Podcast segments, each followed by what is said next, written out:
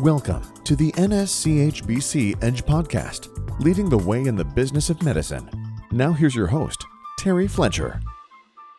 Hello everyone and welcome to the NSCHBC Edge Podcast. I'm your host, Terry Fletcher. The Edge Podcast is brought to you today by the National Society of Certified Healthcare Business Consultants. Our goal is to discuss healthy business principles, have conversations on the business side of medicine, so that you and your practice can thrive, be profitable, and successful for years to come. Today, our topic discusses best practices for hiring staff and making sure you have quality people in your management and supervisory positions in the front office, billing office, back offices, etc. We will discuss hiring from within and promotion versus maybe using a headhunter, and also having physician relatives participate as an employee of the practice, and what's the best option for new and existing practices along those lines. Tackling these topics with me today is fellow NSCHBC member and certified healthcare business consultant and management consultant, Chris Singer. Chris is the president of Z Management Group, Ltd. in Elgin, Illinois. Z Management Group is a business management consulting firm providing strategic, operational, and financial services predominantly to healthcare businesses and organizations. Chris, welcome to the podcast, and thank you for joining me today. Oh, Terry, it's a pleasure to be with you. Thank you. Okay, great.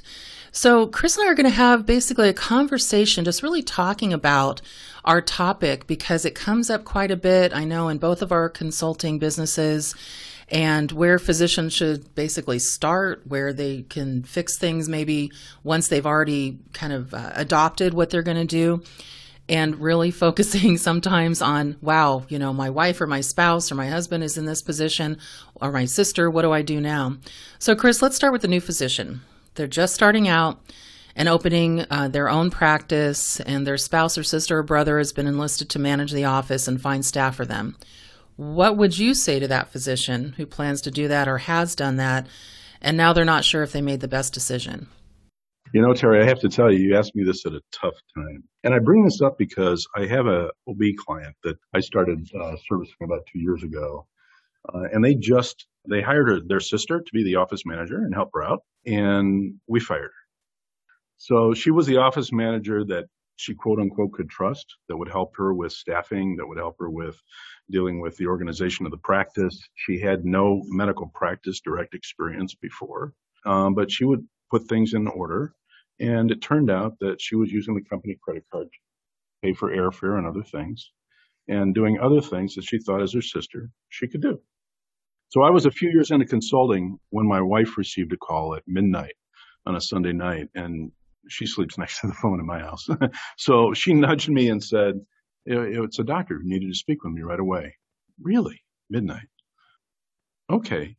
It turns out two brothers in an orthopedic practice were having conflicts regarding the management of their practice, and they wanted to fire their wives. I'm trying not to laugh, but this happens to us all the time, listeners. I mean, we get this a lot. So there's politics of marital bliss, right, Terry? Exactly. So, exactly.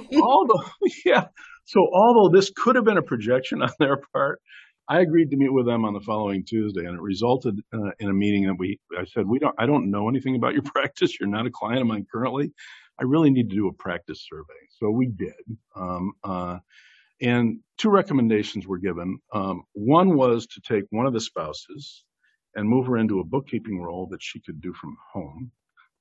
And the other, who had a significant marketing background, was to help them with their SEO, website, and marketing analytics. And they could do that from home mostly too. So then we hired an office manager for the practice. One that actually had experience in office management, I'm assuming. No kidding. And in orthopedics, and was an RN. And okay. So yeah, and on and on and on. Well, it's interesting because I'm sure that the physicians and, you know, some of the staff that are listening to us, I think it's tough because that's the first thing you think of when I would think as a new physician is you want to make sure that your costs are very low. So you're thinking, let's, you know, enlist my spouse or a relative and I don't have to pay them much or nothing at all to help me get going. But once you're engaged in getting going, the first steps can be detrimental if you don't have the right people in there. Would you agree? I absolutely agree. I always start these practices with a startup list that I hand to the client, and it's multiple pages. and the design is overwhelming. And I say, there's things like bank financing and finding a location and doing all these other things that you need to do. It's daunting for some people to kind of get into that process. You hire your spouse or for whatever reason, but mostly because you trust her. But she may not have the aptitude or the capability, or even if she's brilliant, the depth of knowledge needed to help you structure a new practice. So it comes to issues of trust, bias, and then if you keep that person on and they become the office manager, then the issues can blossom out into other things like, we can't really talk to the office manager about problems we have with the doctor. Right. Exactly. Okay. Exactly. And so they become much more closed, not more willing to work together and be open and transparent about what's going on. It creates problems inside the practice ultimately. And you actually brought up a really good point, because I notice I have a couple of clients that female physicians, and they hired their spouse to come in. And one of the physicians actually called me and said, "Hey, my husband's driving me insane." I'm like, "Okay, what does this have to do with your business?" She goes, "Oh, didn't I tell you? I made him the office manager administrator." And I'm like, "Oh, no." And she goes, "Yeah." She says, "First of all, he doesn't understand that on the administrative side of things, it's primarily female." She's like, I know that sounds weird. She goes, because obviously on the physician side of things, it's obviously, 80% male and 20% female. And listeners, we're not saying anything that's not accurate. That's just how it is out there. We love getting as many female physicians as we can, but this is just kind of how things work from a statistical standpoint. But she said it was funny because her husband kept trying to interview and bring in more male presence in the administrative side of it. And she said he was just not happy because he couldn't find any qualified male coders or male billers or male anybody. And he said, "I can't handle this many women in the practice." And I just started laughing. She goes, so yeah, it was definitely tough. He's like, "Yeah, this isn't for me." And Terry, it hasn't gotten easier. No, I'm sure it hasn't. But it was, yeah. Yeah. I'm sorry. I have two practices where I actually have spouses. One is a male physician with his wife as the spouse, and she's an engineer by training, and she's brilliant. Wow. She's doing a great job. Nice. But she's also very humble and very transparent in her communications with everybody. I love that. Yeah. And so that's worked out really well. The other practice is run by a female physician. She's the sole owner. They have 4 MPs now in that practice and 2 other physicians. And her husband is running it. And he comes out of hardware store background. Oh, wow. So he had a lot to learn. And we spent a lot of time coaching for about 2 years. Long time. He's doing great. So the practice has really evolved, and they've got a great staff. So he's done. That's awesome. It's interesting because I have one practice that it's seven. I think they just got another physician, 8 male physicians, cardiology practice, and 2 of the wives are in the administration end of it. And one actually has a very extensive college background, master's, MBA, all that stuff. And she is not well liked by staff at all. And she tends to be very black and white on just the statistics and reporting. And so it makes for, like you said, it kind of a little bit of a hostile work environment. The other wife, who is just loved by the staff, and they would do anything for her, and her staff actually has a very big productivity. I said, "Where are you? What was your background?" She goes, "Actually, you'll laugh at this." She said, "I actually ran 2 McDonald's franchises." And she said, "And so I know exactly what customer service means." And she did. So, it's just where your background is, just putting it out to the listeners. It's not just about having that educational piece of paper. It's having that experience and knowledge on customer service and understanding that as well. It absolutely is. I totally agree. Yeah. So let's say that you have physicians, and we've given both sides of the argument on why not to do it and where it's been, successful. I would say that's probably on the lower spectrum. But let's say that happens, and they've enlisted their spouse for administrative duties. How does that work on salary, and where's the separation from home and office? What's your recommendation there? Well, the separation probably is actually the bedroom down the hall. That's awesome. So it takes certain characteristics to be a good manager. I lay humility up as one of them, particularly in these situations, demonstrated by trust in your staff and taking the approach that you do trust your staff, because that way you can receive trust back and they need to trust you. And then a genuine appreciation for the staff and a willingness to defend the staff against the spouse when it occurs. Hence the room down the hall. Exactly. Yeah. And a manager who's willing to perform any position in the practice when someone is on vacation, so the work doesn't pile up, burden the others, so they have to know the positions. So that makes a big difference too in how they're perceived. And you would pay your staff even if they were a spouse, correct? Yes. Yes. Yeah. So the goal is not to hire a free employee. Right. The goal may not also be to hire and pay the staff just enough to fund the retirement plan. Right. Right. Exactly. Well, the old thing of you get what you pay for. Yeah, I mean, kind of holds true there. You need to show not only appreciation there, but reflect that they're an actual employee if that's their role, in my opinion. And I have also seen situations, Terry, you're right, that the spouse can get resentful. Yes, yes. That she's being put upon, and that right. There's a lot of things being asked of her that wouldn't have otherwise been asked. And this can carry over into their life balance, work-life process in the long run, especially if the spouse likes to have their own money. So, that's true. No, that's very true. So it's definitely, so basically for our listeners, we've kind of shown you the good and the not so good with, hiring your spouse or enlisting your spouse or a family member to come in. And I know you're going to get a lot of family members that are saying, hey, I have this cousin that needs a job and you're now a physician. You've got to be careful with that, because finding them a position within just so you're paying them when they don't have experience or there's no contribution to your overall viability of your practice in the long run is not going to help. So be really cautious with that. And I would add to that they should take advantages of the skills of the spouse when they're there and figure out if they can be used, and how well they're implemented is a big measuring tool. In addition, any spouse that's hired, I would insist that they agree to go through a 360 review. Oh, I like that.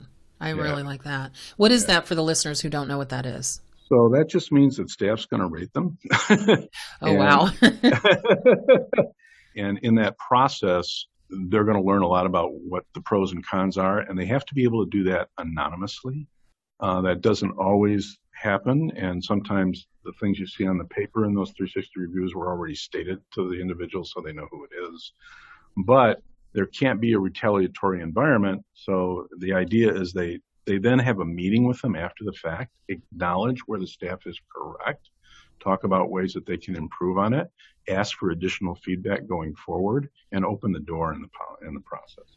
Oh, I agree. I actually have a physician that said, hey, can you talk to my daughter? She just graduated from college. Now she doesn't want to use her degree, and I want her to run my business. And I'm like, well, you have an office manager. She's been there for 15 years, and she's great. And she says, yes. He was like, yes, but I really want my daughter to take it over because I need her to use the degree I paid for. I'm like, oh, boy.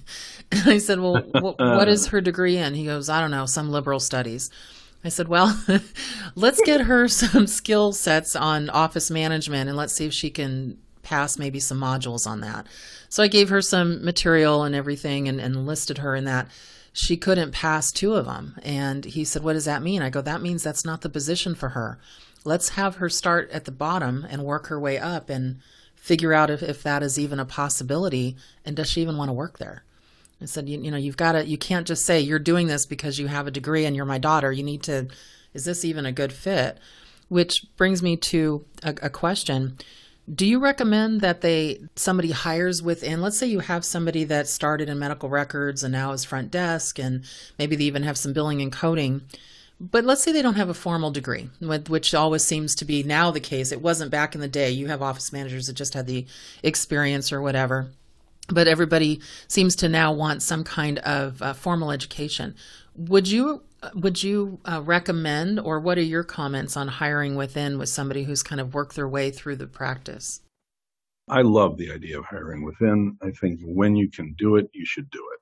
I think the ability and promotability and the movement within the office creates energy for the practice, and everybody sees that who's there, and they understand that the possibilities for them to grow within the practice exist. I agree. I love it. So I think hiring from within is really a key factor. It's hard to do that when you're a one doctor, two staff practice, but that's true. And those still exist. But that said, it should be the first thing you try to do. Usually you target it. As a matter of fact, this last Monday, I got a call from one of those family medicine practices who decided to terminate their manager of 12 years. And it was not an easy decision. They've been rattling around with it for about 2 months. Wow. It was around the COVID-related issues, so we won't go there. That said, they terminated. She decided to take the role back over as the office manager. The spouse is one that's been an administrator in the office for years. And this is one of those practices I mentioned earlier, she's doing a great job. So she decided to take the duties over, but she's targeted one of the other employees to take over who's been operating in an assistant manager role. So they've kind of created that step up process in their structure and organization to allow this transition to occur. This person needs to learn a lot more. They need to learn about payroll. They need to learn about other things. But in that process, she's got a plan B, and every practice needs a plan B, maybe a C. That's true. A few others. No, that's true. Now, do you require, or I just wouldn't say require, but do you encourage your clients to find maybe a certification or a credential from a management standpoint for people that are hired within, or even people that are, coming off the street? Do you want them to have some kind of a specific knowledge base on paper? Unless they're opening a house for the homeless. Yeah. So that's funny. I would basically say yes if you can get it. So, but I'll tell you another story. I was probably in practice about 6 or 7 years when I got a call from an internist who got my name from somebody else.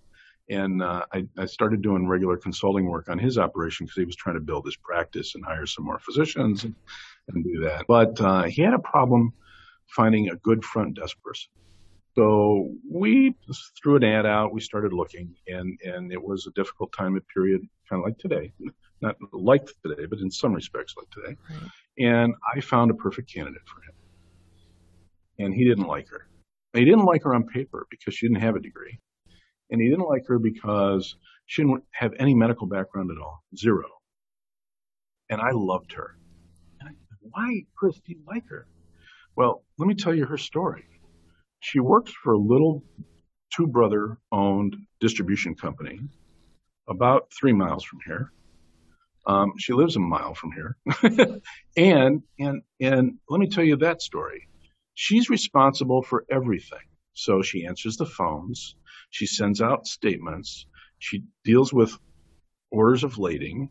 She intakes all the stuff that comes in from different vendors that they're reselling. She checks the packing slips to make sure everything's there. She's on the phone while the two brothers are constantly in behind her screaming at each other because they disagree about so many things. And she's been doing this for 6 years. Wow. Wow. So now she's a multitasker. Yeah. You need that at your front desk. And she can tolerate a lot of junk.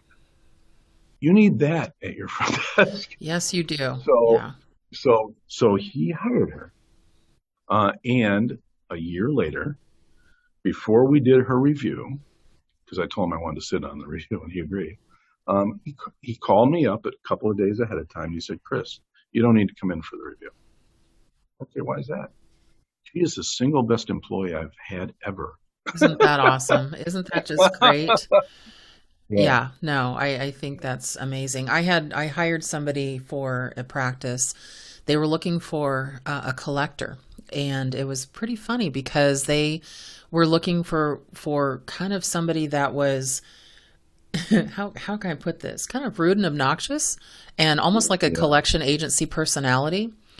And I said, let me find somebody for you. I said, you don't understand. Collections are a kind of a finesse position. And they also wanted her to double as an office manager. I'm like, okay, yes. that's a hard thing to do both, but it was a small practice. Agreed. So yeah. I found somebody, and she didn't have any certifications, but was willing to learn. She heard, actually her father is a physician, but she was a nanny for 3 years to a set of triplets, and talk about a multitasker. And I was like, oh boy. And she, yeah. And so, and then she also had worked in retail, but she wanted to get into healthcare. And she said, I don't know where to start. I don't know what to do. And I said, well, I have a position that you might fit, but you'd have to get some education behind you, get certified, and you'd have to basically really train for, I would think, at least 6 months to a year, but you would be at entry level. She goes, I'm willing to do it. I'm willing to do anything. And the doctors are like, Terry, what are you talking about? And I said, you guys, I said, you put so much, so much stock into, and I'm not saying, I'm not discounting a degree, you know, we have them, but I said, think about it. I said, my degree's in economics. I said, and I'm a healthcare consultant with, you know, 20 certifications. Yes, I'm an RN by trade, but I said, you know, I wanted to be Procter & Gamble CEO. I had no idea I was going to be in healthcare. I said, so you have to kind of look at the personality, the big picture, the fit. Well, she turned out to be one of the highest producing collectors they ever had within 3 months. And she treated patients with such empathy and kindness, talking about their bill and, you know, really understanding and making payment arrangements and, you know, but not being, you know, I hate to say a jerk, but not being so harsh that that they would leave a bad review, let's say somewhere, you know, on Yelp or TripAdvisor, saying this doctor's terrible because they're mean to me on my bill, which that happens, everybody, just don't forget that. And so, you know, it's that personality that they don't necessarily understand where you can find that diamond in the rough, like you said. Well, on the other thing, and I'm going to say this to your audience, but, you know, for all those physicians listening, they were never trained to interview. No. They did a lot of interviews, but they were never really trained to interview. Exactly. And it's a skill set in and of itself. It is. And so when you look at the capabilities of your staff, I like to do Colby testing on staff when they're key people specifically. It's kind of a Myers-Briggs style of testing to determine how they're going to fit into the practice and do those kind of things up front to get people to know a little bit about them, which you cannot get from doing a reference check these days, and you cannot get from an hour interview. Right. So it really is about that process of trying to get to know them a little bit better. I do believe that in certain positions, such as billing, certification is important. Yes. And experience is important. It is a complex field. So you really want to look for those people when you can find them, and be willing to pay more for them. To get those people in, because they will issue dividends to the practice you can't measure. Yeah. Well, they're in charge of your money, so for sure. No kidding. And the other side is with new practices, I suggest they outsource, because I said it's a complicated process. Find somebody who's going to do it for you on a consistent basis, who has multiple staff available to service you when you're starting, who understands that there's no money coming in on day one, but maybe day five will be better. And do that process. And then if you want to bring it back in-house, bring it back in-house. But at least you've got a starting point that doesn't require a lot of your thought process to get going, if you rely at least on the consultant who advises you. No, I agree. Yeah. And that's another thing, you know, our listeners here at NSCHBC, this is what we're here for you guys. So if you need a consultant, you know, find us on the nschbc.org, and we can walk you through the steps of this. That's what we do. So that's part of our business as consultants to help you out with this as well. So moving on a little bit and just changing gears. For new providers, how many staff members would you recommend they start with? And we're talking office managers, billers, collectors, coders, and things like that, and as far as a ratio. No, that's a great question. So you decided to get into the tough questions after those softballs. I did. Yeah. Nice job. All right. So I would say this. When I start a practice up that's new, the first person I look for is the person who's going to be the office manager.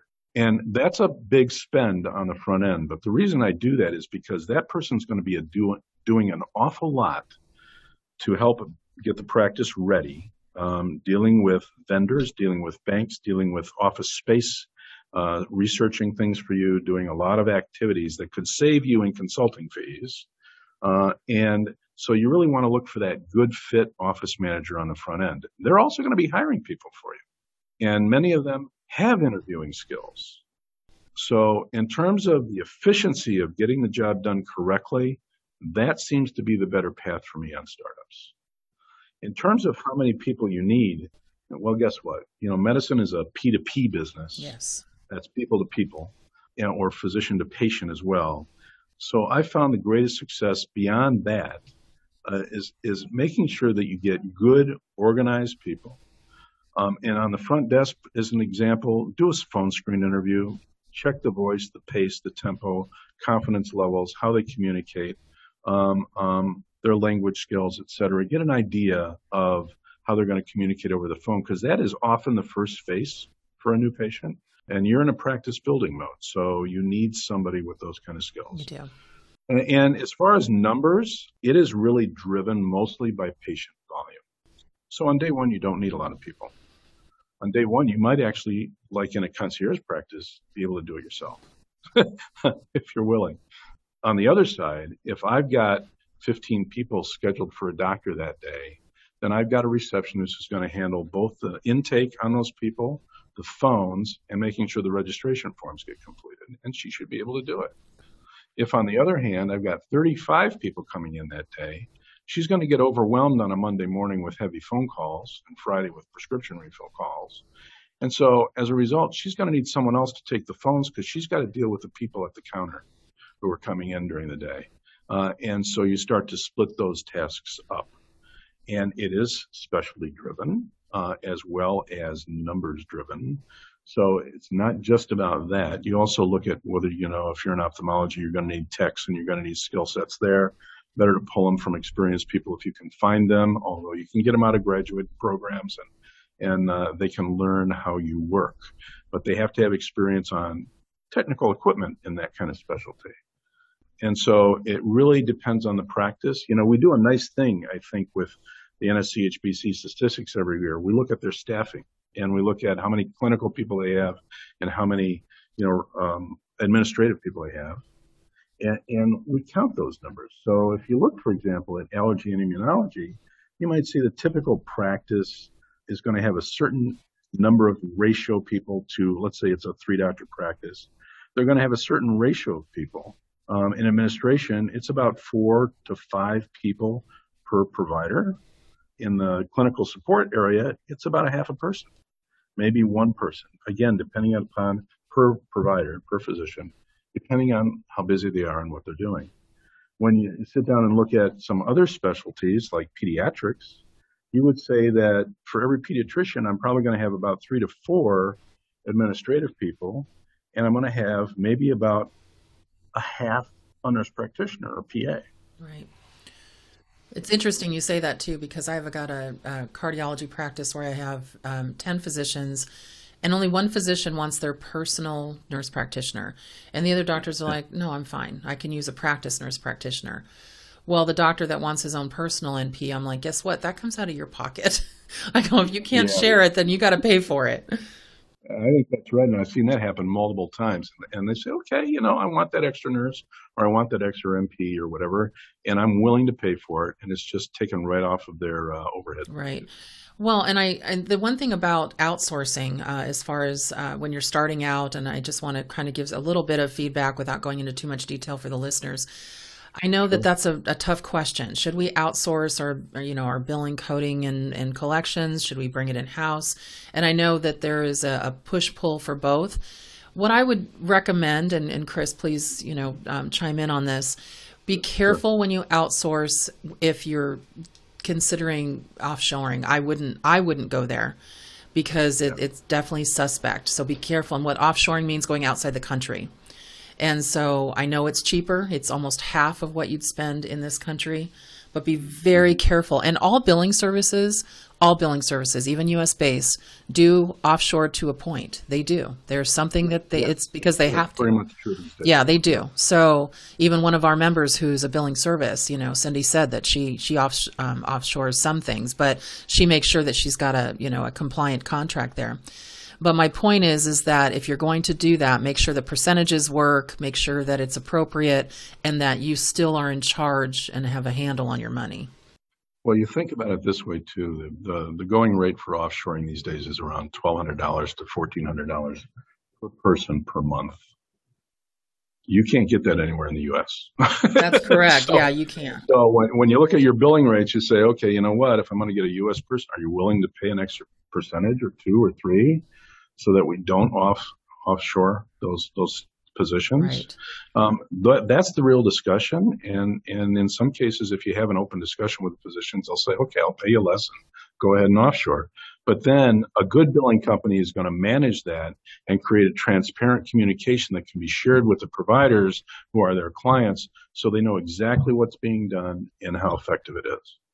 Right. And it's not just about offshoring. So I don't want to give a negative connotation there, but just be aware, especially during the pandemic, there was some issues with, internet in India and in Pakistan, where a lot of the offshoring happens. And, what was once where they said that, if you were going with a company out there where they said, oh, no, we have it in-house. Well, they also had to then sub it out to somewhere you didn't know if it was secure. So it's a HIPAA thing, but that's another conversation. But just be careful when we're talking staffing, and just be careful when you decide to sub it out or send it out, and you just make sure you have some kind of control. You have control of that situation. It's absolutely a consideration. I agree.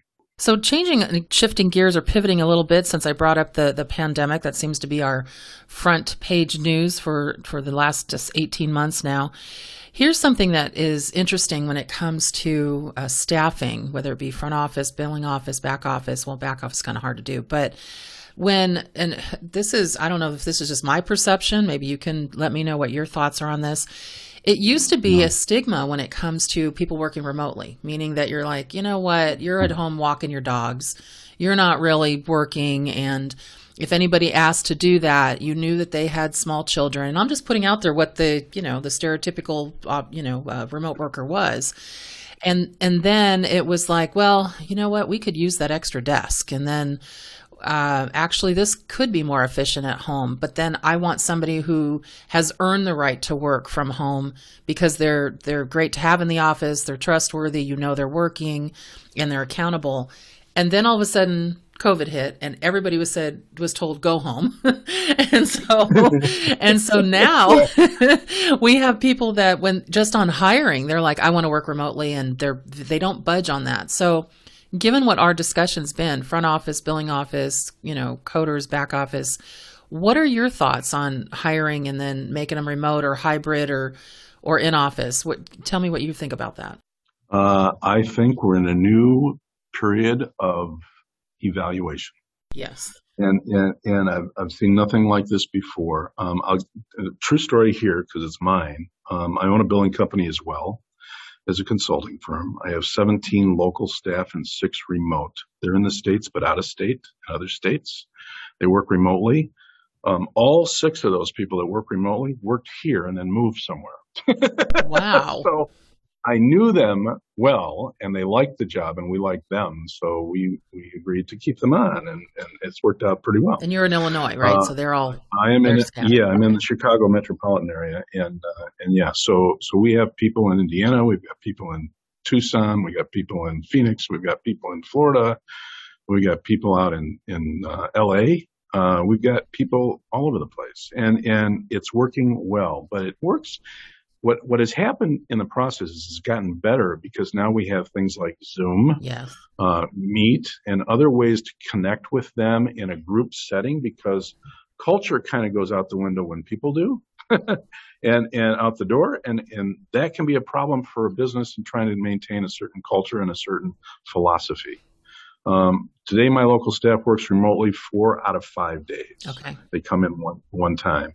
I'm fortunate to have really responsible people, so that trust relationship was already built by them before COVID hit, and so it wasn't that difficult. I'll permanently reduce my physical office footprint by about 70% this coming year when my lease renews. Yeah, I think that commercial real estate is going to take a dive. I think that's the one thing that has already seen a definite shift there. I agree. But in the platform of office management, is that something that can be done remotely? Not easily. So when you look at managing staff, you have to have a lot of interaction. Yeah. And it's really how you manage that interaction and what you can do with it. So getting people to come in and have meetings, you know, we spent years building concepts of team meetings and huddles and other ways to communicate on the fly rather than just screaming down the hallway in the office, using your EMR to better in terms of tasking and how you communicate with each other internally. We spent a lot of time building those kind of things. So it's harder when people are remote because they're not always as available and they're not always as responsive as they might have otherwise been when you could just walk out to their desk and ask them to come over. Right. Well, the other thing about remote, and this is what I've run into, you mentioned the doctor that called you at midnight. I'm in California, so you and I are even 2 hours apart.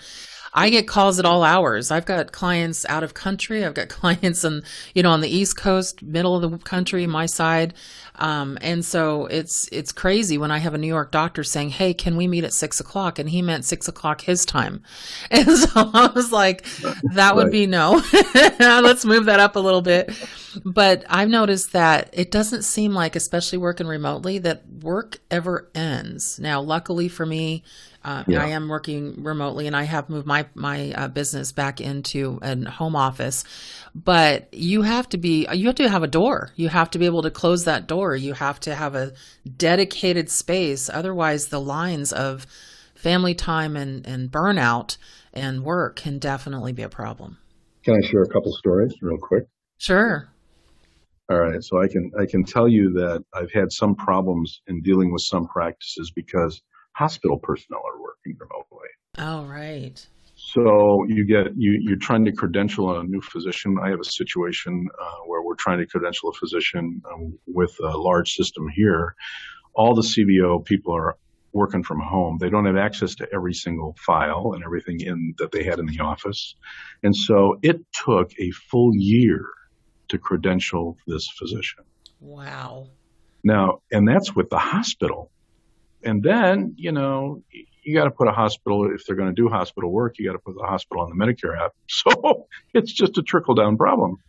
And that's just completely unacceptable. That just can't happen. We've got to find different ways to deal with it. You know, you look at other practices like ophthalmology, it's very hands-on, OB, surgical practices, with maybe the exception of the Da Vinci. And others may require mostly and or entirely physical encounters with patients. So the telemedicine thing, which has its place and is really good and is going to be here, I think, forever, is here to stay because patients like it and even prefer it in some cases.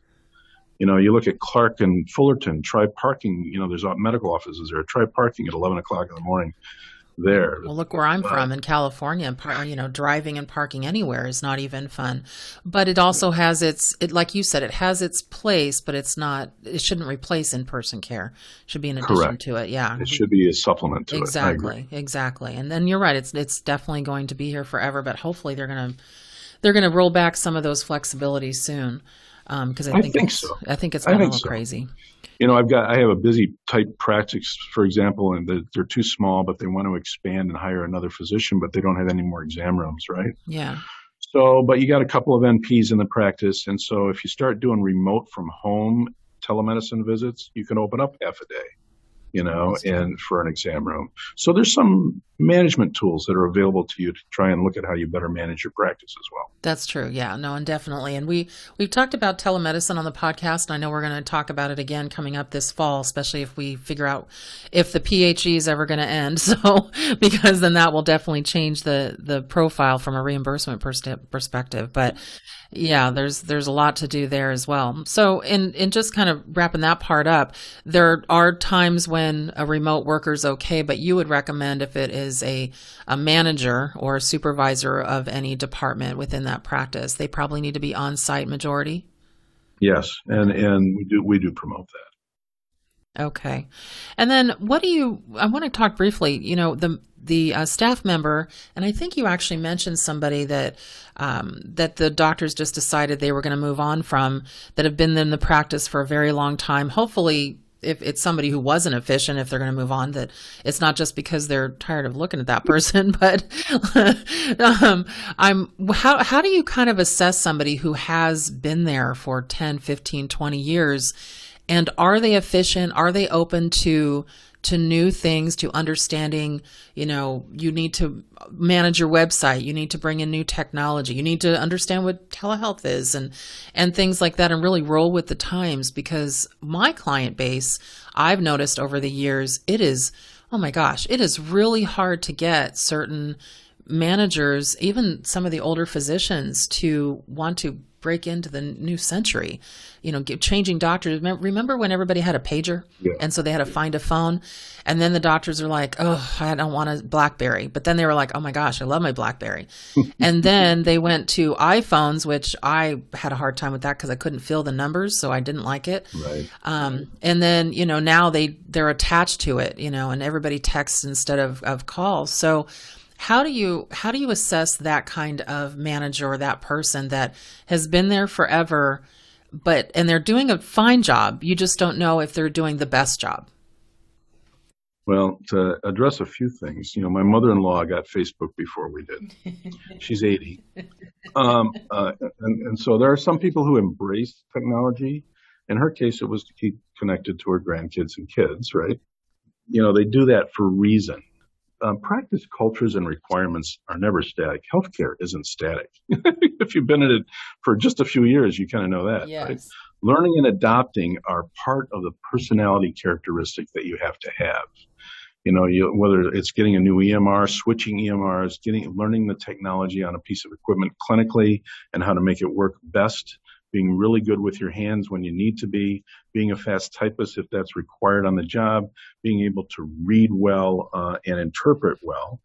The last 20 months has added an exclamation point to the reality. Not all people can adapt or fit with a new paradigm, even when the ties are emotionally strong. And sometimes it's hard to let go of people who do that. And you do everything you possibly can to try and fix it, and it just doesn't work. Statistics show that it is the longest-term employees with a practice who steal money. Yeah, I know. Isn't that sad? It really is. It is sad, because obviously a lot of trust is given and a lot's been expected. Right. And unfortunately, sometimes we get disappointed. That doesn't mean that everybody who's been with a practice 20 years is stealing money. No. Data indicates when there is a problem, a lot of times it's that. I like the PIP program for people in this situation. What's that? So a process improvement program, okay, essentially. And so what I want to do is follow a progressive attempt to bring an employee forward and get them to a place where they're succeeding. So I want to do it in a constructive, productive, and measurable way, and save the unemployment costs because I've tried everything I can, okay? And then a process improvement program offers a means that is accepted in most states. And there are tools. What are those tools? Well, define the measurable opportunities for improvement. They have to be measurable. Under a timeline, often 90 days, but it could be shorter. Okay. Measure the progress regularly and fully, as in weekly, and have meetings with that person. The manager should meet with them and go over things weekly. Analyze the remaining weaknesses and redefine or reconstruct alternate routes to success during that cycle period. Tell them how they're doing and where they still need help. Retain and reward those people who are successful, letting others know that in the process, because it does get out, by the way, that this is going on. Yes. So letting others know that in the process, people can come to a place where they're working, because a lot of times the complaints about or the problems with an employee don't emanate from what the manager knows. Sometimes they emanate from what other employees are seeing or experiencing. Right. In fact, most often. Right. And continuously interviewing opens a risk relief valve for a practice. So when you got key positions in the office that you want to make sure you maintain, you should sort of keep an open door to looking for other people in those areas that you can connect with, who might be future employees of the business. In the event there is a sudden shakeup or a problem that causes you to make a swift change in the practice. You know what this reminds me of? I'm a huge sports fan, so watching a baseball game and watching the mid reliever in a game, and he's struggling, and all of a sudden he's walked two players, and the manager calls on the phone and says, "Hey, get up the next guy." And he's looking over his shoulder, looking at the guy in the bullpen going, "Shoot, I better get out of this and get my butt in gear and really start throwing strikes so I can keep my job and be on your toes so they don't bring in another relief pitcher." And I think that sounds very similar to that. And then all of a sudden you see the guy finds the strike zone. He finally gets out of it and people are clapping. And not to say that that's, you know, that's something that you're trying to do to your staff, but you know, if you do keep that active file, I agree with you. I think it definitely gives some motivation on an indirect way, saying, you know, not that you can be replaced, but that we are on top of the fact if we need to make a change. Do you agree? Well, you bring up baseball. My wife is a huge Yankees fan, baseball fan. Oh. So I know she's on the other side of the pond. Thank you for that. So you know, it's like the ninth inning is a struggle for her with the Yankees this year. Every game. Yeah. I'm a Pirates fan. Go figure that. Yeah. Chaplin was the closer. It's like, oh my God, what's he going to do now? He's going to load the bases. That's what he's going to do, and then he's going to try to do that. Yeah, right. So I hear you totally. Yeah, no, great analogy on that. I actually really like that PIP plan, that process improvement program. And, you know, we're going to close on that and just really, you know, hear what Chris said on that. I really appreciate that, because what I'm hearing in a lot of practices is that there's so many providers that are willing to just say, okay, you know, this person's been here forever. I want to move on. But is it something you really should do? I mean, is it something maybe you should give that person a chance to regroup, reset, and figure out if this is still a good fit for them as well and the practice, and save yourself the expense of the unemployment and searching somebody out if they can improve and you can help them with that. I really like that, you know, that process. I think that is fantastic. So, Chris, we want to thank you for being on our podcast today and your amazing insights into these best practices for staffing medical and dental practices and paying attention to that employer-employee detail for success in the future. We really appreciate that. It's been my pleasure. I'm really glad to be here and glad to have this discussion. Thank you so much. Awesome. So you can reach Chris at nschbc.org. Go to the Find a Consultant tab, type in his first name, and you can also type in his last initial Z, and his information will pop up for you. So if you're looking for a quality and really an experienced consultant that can help you with these issues, Chris is your man. So in closing, as a reminder to our listeners, the NSCHBC podcast also is found on our website at nschbc.org. Please also go there to register for our third quarter Medicare webinar update to get all of the new rules and regulations that have been published over the last couple of months. I actually teach the session. We teach it every quarter, and a review of the new codes for COVID vaccines, boosters, and the reimbursement impact on that will be included in our third quarter webinar. But that's it for today, everyone. Please join us next month, October 12th, when my guest will be NSCHBC member and healthcare attorney Amanda Weish, where we will be discussing the realities of the HIPAA privacy rules, employer mandates for vaccines, and the legalities of what is allowed on that front. You won't want to miss it. So everyone, make it a great day and a great rest of your month, and thank you for listening to the NSCHBC Edge podcast. Thank you for listening to the NSCHBC Edge podcast. Join us on the second Tuesday of each month as our consultants tackle the complexities of navigating the business of medicine. You can reach us on the web at nschbc.org, the National Society of Certified Healthcare Business Consultants.